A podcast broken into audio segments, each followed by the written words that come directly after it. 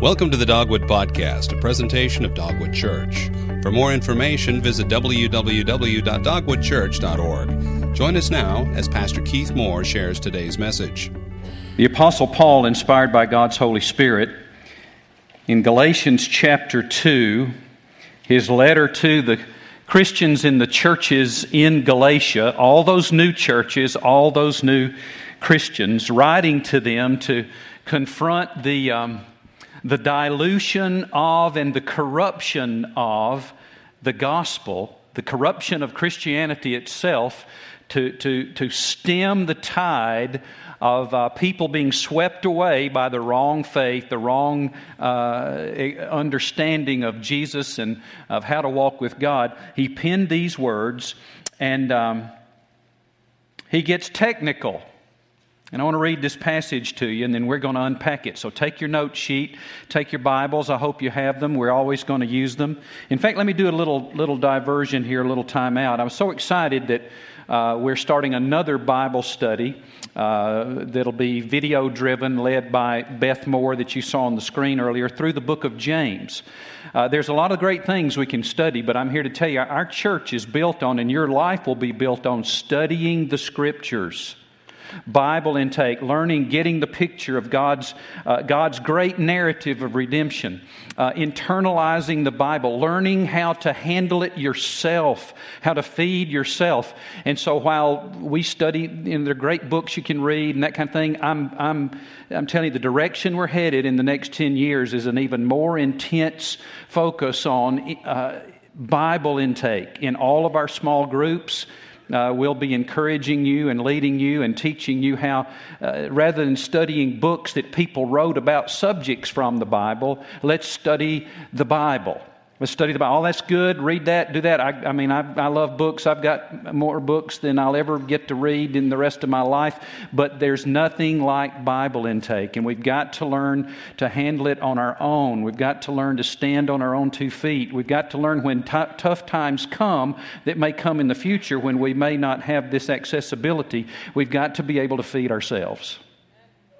And so, um, bring your Bibles to church.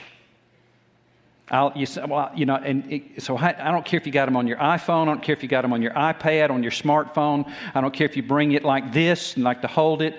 But, but don't just depend on what we put on the screen or if maybe if we have it printed on a piece of paper there because you'll lose that. You won't have that. You need to learn to handle it yourself. Uh, okay, get, if you don't have a Bible, we'll get you ones. Check in at the welcome desk. We've got them for sale. We've got them to give away, but bring them. We will use them. Now, for, in particular, it would be great to have them this morning because uh, the passage we're going to look at is a little more difficult than what we've been looking at. Let me read it to you. Here, here, here's Paul speaking, inspired by God the Holy Spirit. We who are Jews by birth and not, quote, Gentile sinners, end quote, Know that a man is not justified by observing the law, but by faith in Jesus Christ. So we too have put our faith in Christ Jesus, that we may be justified by faith in Christ and not by observing the law. Because by observing the law, no one will be justified. If, while we seek to be justified in Christ, it becomes evident that we ourselves are sinners, does that mean that Christ promotes sin? Absolutely not. Or in some translations, he says, God forbid. If I rebuild what I destroyed, I prove that I am a lawbreaker. For through the law I died to the law so that I might live for God. I have been crucified with Christ, and I no longer live, but Christ lives in me. The life I live in the body, I live by faith in the Son of God who loved me and gave himself for me. I do not set aside the grace of God, for if righteousness could be gained through the law, Christ died for nothing. Let's talk about terminology for a moment. You know, every field of knowledge creates terminology. Uh, for example, if, uh, if you uh, uh are in the airline industry, uh, you have terminology that you need to understand. You better understand, or you won't get to stay in the industry, like weight and balance, like block time, like quick turnaround. like ATC delays, airborne holding, landing minimums, CAT 3, AOM, VFR, IFR. How many of you airline, how many of you know some of those terms I'm talking about here? You're all airline people. You better know them. You better know them or you're not going to be airline people very long. But you develop terminology. There's terminology for that field of knowledge, terms that, that, that you know, a term is, is compressed truth. Every term is compressed truth. There's a, there's a, um, uh, there is a, uh, uh, an understanding uh, of a phenomenon or a, or a description of reality uh, that we have discovered, and rather than every time we bring it up, we have to go through several paragraphs or pages of description, we create a term for it, a word for it, an acrostic for it. And, and we take all of that truth and we compress it into a word so, so that then we can, we can make quick progress uh, when we're discussing uh, that term and we're, we're working in that field of knowledge. Uh, same thing's true in, um, in the sports field. Let's say, for example, uh, some of you are a little bit interested in the uh, uh, football playoffs. You'll be watching some games this afternoon, and some of you are serious fans. But if you were to work in the industry in management or in coaching, uh, you, you would know terms. And if you're a serious fan, you'll know some of these terms like hot route, like press man, like onside kick, like horse collar uh, like uh, stunt or stimming or, or pre snap read. Doesn't that fire you up? well, it, it fires up all you football people. Right? Because you know, you know what that you know what that is. Pick six, dime package, jumbo package at the box. You know those things. Um, there's another culture that's developed a field of knowledge here. Let's see if any of you. I want you to raise your hand if you uh, understand these terms. Core four. Get, keep them up, keep them up high. Okay, yep, we got core four. How about uh, bird in the bag? How about pick, uh, chick, no pick? How about OE? QSR. Keep it up, Steve. QSR. BOG. DTO. TMBP. Look, look, they're coming up. The hands are coming up here. Wow, wow. Um, how about EC? How about that means that the EC, you're the topic of the next EC's discussion? Is that not good? Okay, what, am I, what field of knowledge am I talking about here? Chick fil A. That's all Chick fil A terminology. The EC is the executive committee. If you're, if you're the topic of the EC's next meeting, that's probably not a good thing necessarily. But we see, we, there's terminology, and you knew what that meant. That, that those uh, uh, tons and tons and tons of concepts uh, uh, of, of, truth are, are compressed into terms. Now, we do that in every field of knowledge. We do it in volleyball, we do it in education. And, and, and it's important that we understand these, or we won't make progress uh, in this, uh, in this field. Well, Christianity is the same way. The gospel of Jesus Christ is the same way. We need terminology to understand it. And so, well, what do you mean we need terminology to understand it? Well, here's, here's why we need terminology to understand it. It's because the gospel of Jesus Christ is slippery, it, it, it's hard to grasp, it's hard to fully comprehend. It, our, our, understanding of it can, can slip away or, or get off center. It's, it's hard to grasp. Uh, at the time of this writing of the Apostle Paul, he's a, they're, they're at least 15 to 20 years into Christianity's existence and the leaders of the Christian movement. They're at least 15 or 20 years post uh, death, burial, and resurrection and ascension of the Lord Jesus into heaven. And here are the leaders the apostle, the apostle Peter, the apostle James, the apostle Paul, and they're still trying to nail down just precisely what the gospel is what Christianity is, to make sure we know it, to make sure we understand it, to make sure we've got it. And so, uh, if the gospel is slippery, we need, we need help grasping it. And one of the ways, I keep saying this, one of the ways that you know you don't comprehend it is you think it's easy to comprehend.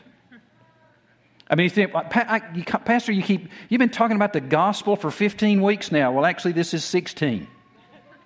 And so, and so I got it. I mean, you know, Jesus came, He died, He rose, we commit our life to Him. What's so hard about that? I got it. No. If it's not the if it is not the controlling reality of your life, you don't fully grasp it. And uh, I know this sounds silly, but I, I, do believe this. One way you know that you're beginning to comprehend the gospel of Jesus Christ, you're beginning to comprehend Christianity, is you begin to realize how little of it you comprehend. You're just, you're, you're, you're on your way there. Now, uh, so, have you ever realized that the gospel, not just the knowledge of it, but the reality of it uh, in our lives, is, uh, is a little bit hard to grasp, uh, it's hard to comprehend? Well, then you realize we need terms to help us comprehend it. We need terms to help us really understand it. We need terms to help us uh, live it out. Now, some of you this morning are indifferent to Christianity. You're here just because it's the thing to do, but you're rather indifferent to it. This does not seem all that important to you, I understand. Uh, you're indifferent to it. But now let me let's define what true indifference is. To be, in, to be truly indifferent to some issue requires that you fully understand it. I mean, to, be, to, to, to, to, to actually honestly be able to say, that's not meaningful to me. I don't really need that. I don't really care about that. Means that you have fully understood it so that you are aware whether or not you do need it.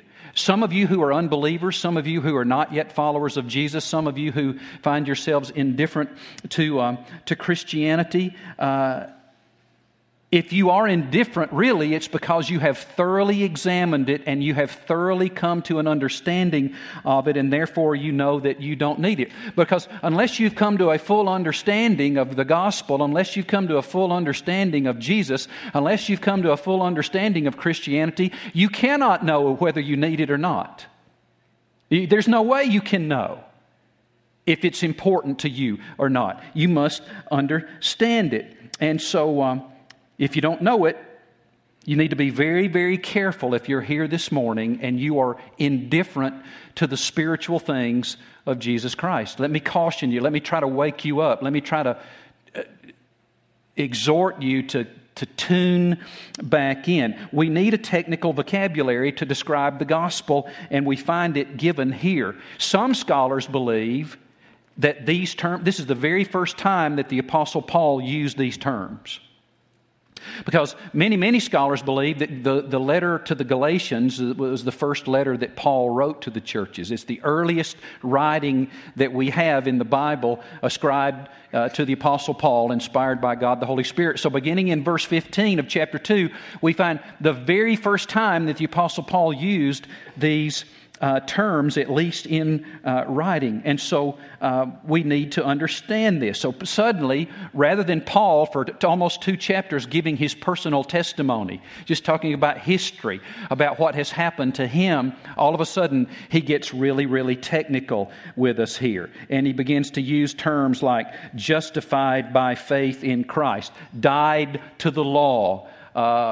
Uh, not justified by observing the law, crucified with Christ, righteousness. And some are saying, good grief, Pastor, those are just old dusty theological terms. I mean, I don't need this. I'm, not I'm just going to go to Twitter or email a few folks or text a few people while you're talking about this stuff. This is stupid. I don't need to know all of this. Yeah, you do. Because it, it affects you.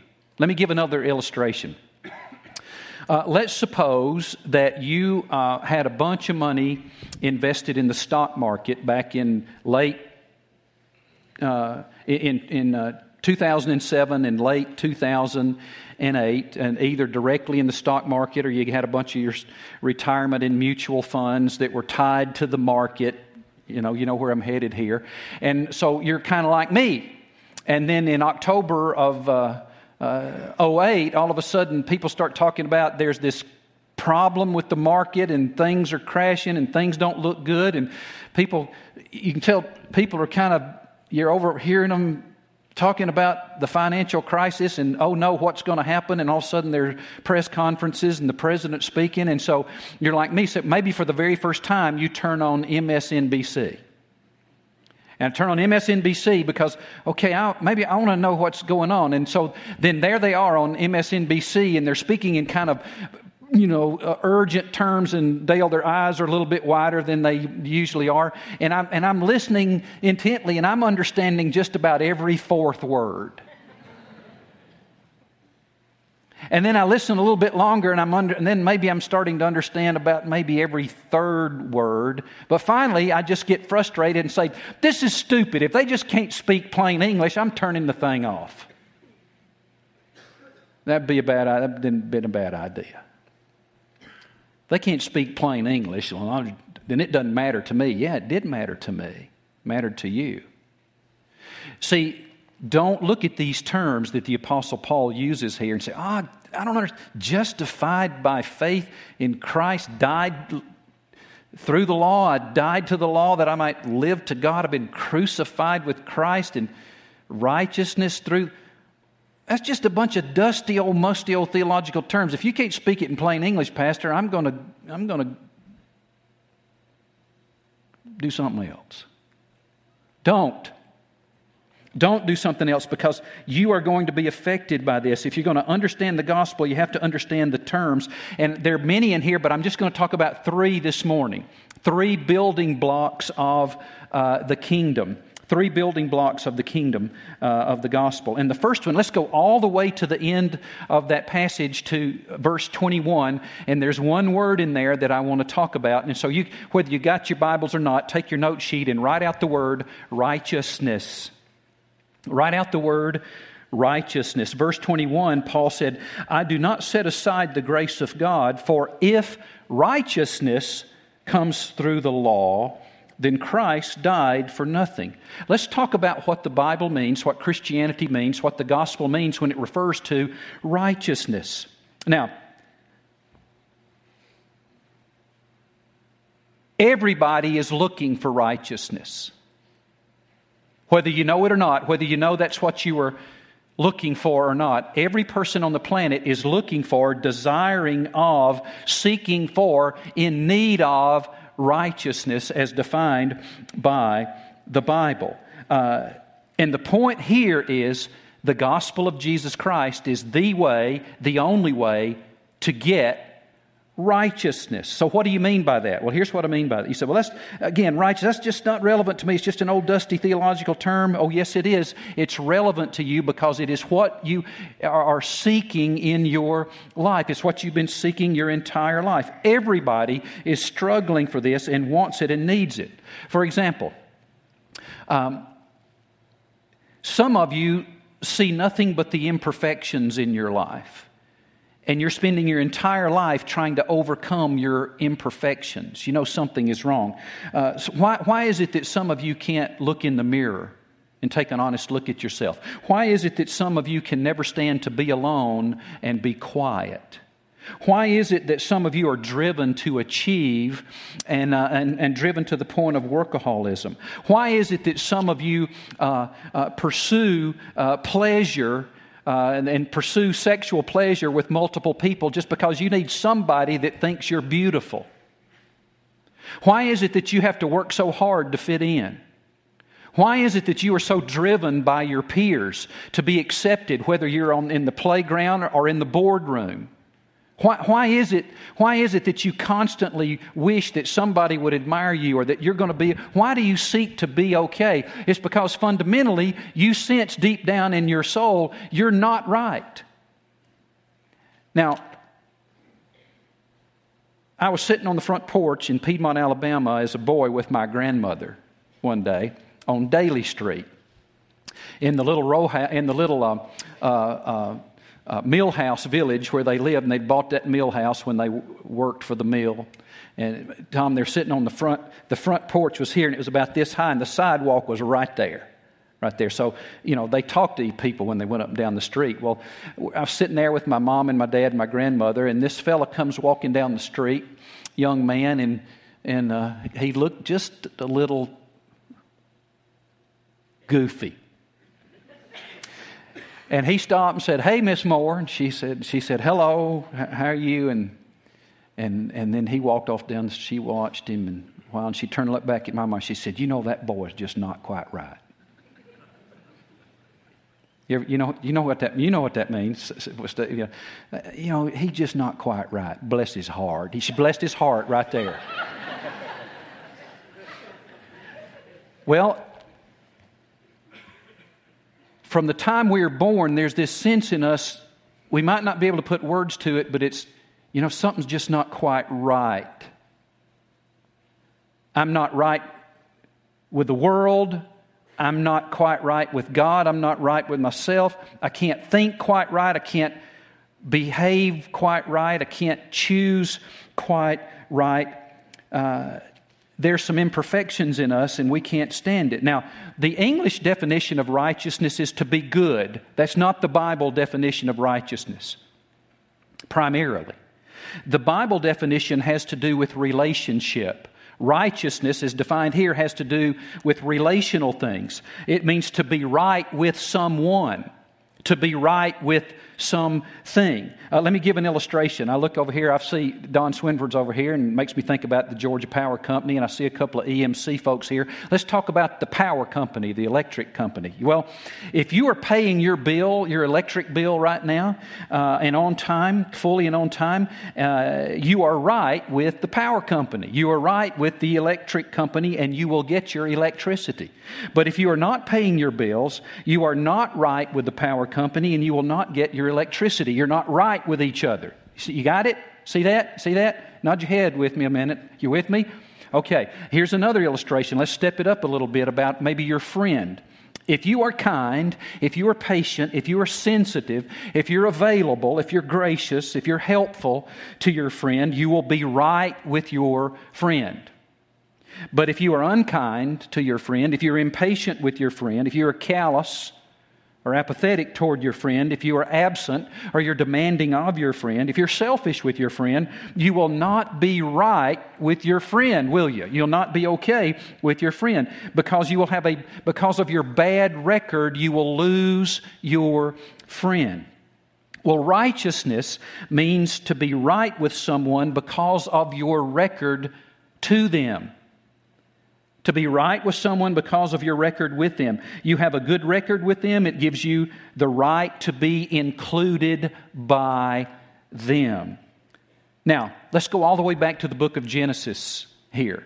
However, you look at the book of Genesis and however you look at Adam and Eve, uh, the teaching of when they decided to be, the teaching is all the same. The application is all the same. When Adam and Eve, when human beings decided that they were going to be their own masters, when we as human beings decided that we are going to be our own masters, not, not God, we immediately sensed that we were not right with the universe. They immediately sensed they were not okay with the universe. They were not okay with creation, and they were not okay any longer with God. As soon as they decided they were going to run creation, in their own lives in the universe they sensed that something was not right. The bible says they sensed that all of a sudden that they were naked. They were ashamed. Uh, they were afraid. They, uh, they, they began to be afraid of god and hid from god. They tried to cover themselves but did so inadequately. They had a sense that something had become wrong. Something was not right with them. They, and what it was is this they had lost their original acceptability to God. They had lost their original beauty, they had lost their uh, original rightness with God. It was gone. It was gone. They were no longer right with God. Things weren't right with God. They'd become afraid. They hid. Now, the Bible says that you and me and every one of us who's born into the world, knowing, uh, we are born into the world knowing that we are not right, quite right.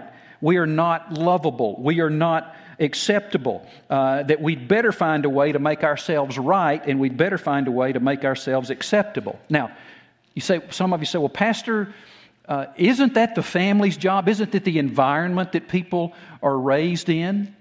Uh, their, their immediate family, their extended family, the community that they're in? Doesn't, doesn't their sense of, um, of, a, uh, uh, uh of self image and acceptance by their family, isn't that what causes this sense of rightness and wrong?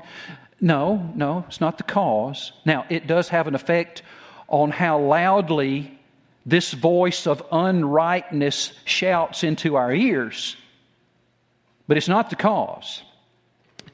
How do you know that? Well, it's, it's because I know it the same reason you know it. You can, you can love your kids. I mean, you can love them perfectly. I mean, you know, you can shower the people you love with love, as that great philosopher and theologian James Taylor said. And he was right. We should. We should. Things tend to go better when we do. But still, you shower your kids with your love, and you will still, those of you who've raised your kids, I think you'll agree with me, you will still witness them struggle to find a place to be accepted. You'll still witness them struggle uh, to find a place to be accepted by their peers. Or you'll see them struggle and begin to go out and get focused on, in an obsessive fashion, I'm going to get all A's. Or I'm going to become beautiful. Or I'm going to become uh, known for my athletic ability or I'm going to become very, very smart and I'm going to become very, or I'm going to become very, very wealthy. I'm going to become very, very successful. You'll find them become driven somehow to be accepted. Doesn't matter how much you love them. There will still be an element of that there. It is a struggle for rightness. It is a struggle to be right with the world and right with God, whether we know it or not. And everybody, the Bible says, is looking for it. This is the very first principle of Christianity. Everybody is looking for righteousness, and nobody has it. Nobody has it. So you may be looking for rightness today. Rightness with God. How do I be set right with God? Well, let's go to the second term here. We're going to back ourselves up through the passage and let's go to um, verse 19. Here's what Paul wrote For through the law I have died to the law so that I might live for God. Let's talk about this little phrase dying to the law. What does he mean by that? Well, let me say it this way not only are irreligious people who are far from God who decided to run their own life, uh, not only are, are they living for themselves and trying to cover their own sense of nakedness and unacceptability, not only are they trying to beautify their lives by the wrong things to get righteousness, but even religious people are. Religious people do the same thing. Religious people who seek to, who seek, let me be careful here. How can I say this, Daniel? I think I'm gonna, let me try it this way. If you use religion as your way of self improvement, you're, you're, you're looking the wrong way for righteousness. It's just another way of self improvement to make myself acceptable. Um, even religious people uh, are serving themselves by keeping religious rules in order to beautify their lives and find righteousness. But they still avoid a Savior. I don't need a Savior, I just need to get better. I just need to be better morally. I just need to clean up my act here. Now, that was the Apostle Paul. The Apostle Paul was not one of those who ran away from, he didn't, he didn't run off to Corinth and squander his life in riotous living, as the Bible says the prodigal son did. He stayed home in Jerusalem or in Tarsus, and he, he pursued the great religion of the Jews. He pursued following the the, the law given by God through Moses in the first five books of the Old Testament. You see, the Jews didn't really believe in salvation by works, they believed in a salvation by um, sort, of, sort of by faith. They just had faith in the wrong thing. They, they believed that they were acceptable to God because they were descendants of Abraham and because of God's covenant with Abraham. And they believed they were acceptable to God by, uh, by valuing the law of Moses as given in the first five books of the Old Testament.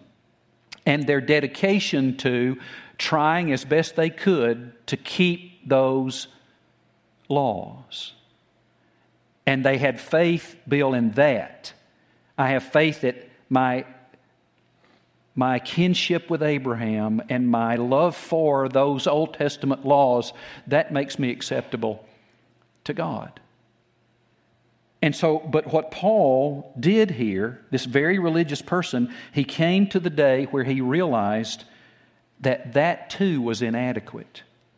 As he says here in this passage, even we Jews, we Jewish believers, he's saying in, chap- in verse 15, even we Jews discovered that we cannot be made right by keeping the law of Moses. It's, it's hard to overstate what a radical, radical change of belief and action that that would be for a serious Jew to say, no, my relation, my, my descendancy from Abraham does not make me okay with God. No, my, my love for and my dedication to doing the very best I can to keep the law of Moses as given in the first five books of the Old Testament, my, my belief in that is not enough, is not adequate to give me, to make me right set me right with God and set me right with the world. It is not adequate. It, would be hard to overstate. Now, we have very few of you who are out of a Jewish background here. So let me just say this the principle here is this the law of Moses to you is anything else you've been betting the farm on to make you right with God other than faith in Jesus alone. Your own moral goodness. I mean, I don't know what it is. What are you betting the farm on? What are you putting your faith in to make you right? Is it the pursuit of all A's or the pursuit of, uh, of being beautiful or the pursuit of athletic ability or the pursuit of pleasure? The next woman, the next man? What what, what are, you, what are you pursuing to seek to cleanse and beautify your life other than Jesus. That is your law. And Paul says simply here, well, that won't do it. You will not be set right with God in the world by pursuing those things. That's not it.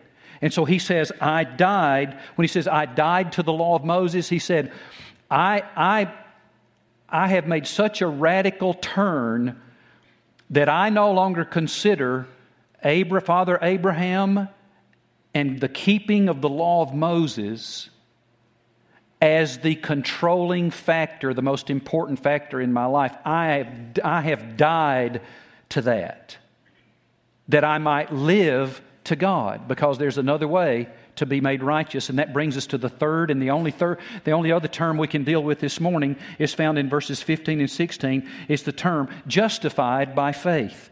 Justified. Let me talk about justification a second.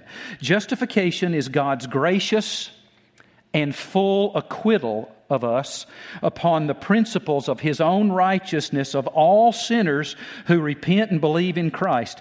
Justification brings uh, those of us who believe in Jesus into a relationship of peace and favor with God and sets the believer free from the penalty of sin. Now, that's a lot of words there. But let me sum it up this way. We got about three minutes here. Look at me. This, let's talk about justification from God's point of view. This is, this is about God's view of you.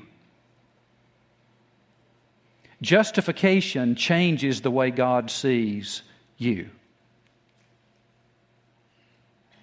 It changes the way the electric company sees you. Um, to justify something means that our view of something has changed. You, you don't change the thing, but you change your view of the thing. For example, uh, one time uh, we, were, we were preparing to go uh, to the beach on vacation for spring break. And uh, you know, I like to say that I love Jesus most, but I probably love me the most.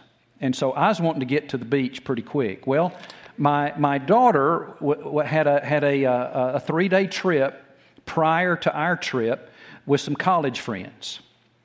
And um, we had determined that we would depart our household, drive out of our driveway at 12 noon to go to the beach. And um, she agreed. We'll be here. Now, I'll be, I'll be in the car. I'll be back and in the car at 12 noon, and we'll head to the beach. Well, it, she pulled into the driveway at 2 p.m. and got the look. Such a gracious father. You know, got the look. Got the look. And so I'm, I'm not feeling really good about her performance at this time because I was selfish. But, but we'll talk about me at another time. Let's work on her a minute. and so, um, and so I, I'm thinking, come on, we talked about this for weeks. And she starts to say, Dad, I'm so sorry that I am two hours late. And she said, uh, You know, I was, I was riding with another person. Yes, I, I knew that. And uh, uh, they had some difficulty uh, with some family issues. And I had, to, I had to stand by the car and wait on them for two hours. I was packed, I was in the car, and I had to wait on them for two hours. And I, it was totally out of my control. Well, what was she doing? She was justifying herself. And by the way, Deborah, my attorney friend, she's doing a darn good job of it. You know, she was. I mean, the evidence, the, the testimony in the court uh, that was being held on my driveway was, was pretty darn good. And, and, I, and so my view of her completely changed. Now, did, it cha- did, did the fact change that she was two hours late? No, that didn't change at all. But my view of her changed completely. She was justified in my sight. Got it? Okay, okay, let's back up. Hang with me now. Hang with me. You need to understand this. We're getting to the big, big part. This is, this is, this is the core of Christianity. Right here. This one, this one, one term. That's what it means to justify. Our view is something uh, of something is being changed. The Bible says that through Jesus Christ, his death on the cross in your place, substituting uh, for you, his atoning death on the cross for your sin, his resurrection from the dead, uh, that through him your record is not changed. He doesn't go back, your history is not changed. You still lived a, a life of rebellion against God. You still were a sinner in need of a Savior. You still had a heart that desired to be your own God that showed itself up in doing sinful, God dishonoring things. That didn't change, but God's view of you changed. God's view of you changed. God's view of you and your sin has changed. You still have sinned. You still have done things wrong. But what happens? What happens? By faith in Jesus, if you put your faith in Jesus alone, in the Jesus plus nothing plan, I'm betting it all on the fact, on, on Jesus and his substitutionary atoning for my sin death on the cross and resurrection from the dead, proving that he had the power to do so. I'm betting, all, I'm putting all my trust in you. That changes God's view. He says at that point, he declares you right. He declares you to be righteous. He gives you acceptance based on the record of our Lord and Savior Jesus Christ. Not that God has made you good practically, not that you're perfect, you're not perfect yet. Not that He's made you completely right practically, not that you are completely beautiful in your behavior, or you're brilliant, or you're noble, or you're glorious. No, no, no, no. But He says, I will see you that way. When I look at you, I see you as sinless. When I look at you, I see you as right. When I look at you, I see you as noble and brilliant and beautiful and clean. When I look at you, I see my son. I declare you to be righteous. It is a legal term. It is, a, it is as if we're in God's great court of law and He declares you acquitted. Acquitted. Acquitted. This is the third big principle. The gospel is not, okay, let me sum it up this way. The gospel is not that you develop a righteousness and then you give it to God so that He owes you, but that God has developed a righteousness through Jesus and He gives it to you so that you owe Him. Pray with me. Thank you for listening to this week's message. For more information about Dogwood Church, visit www.dogwoodchurch.org.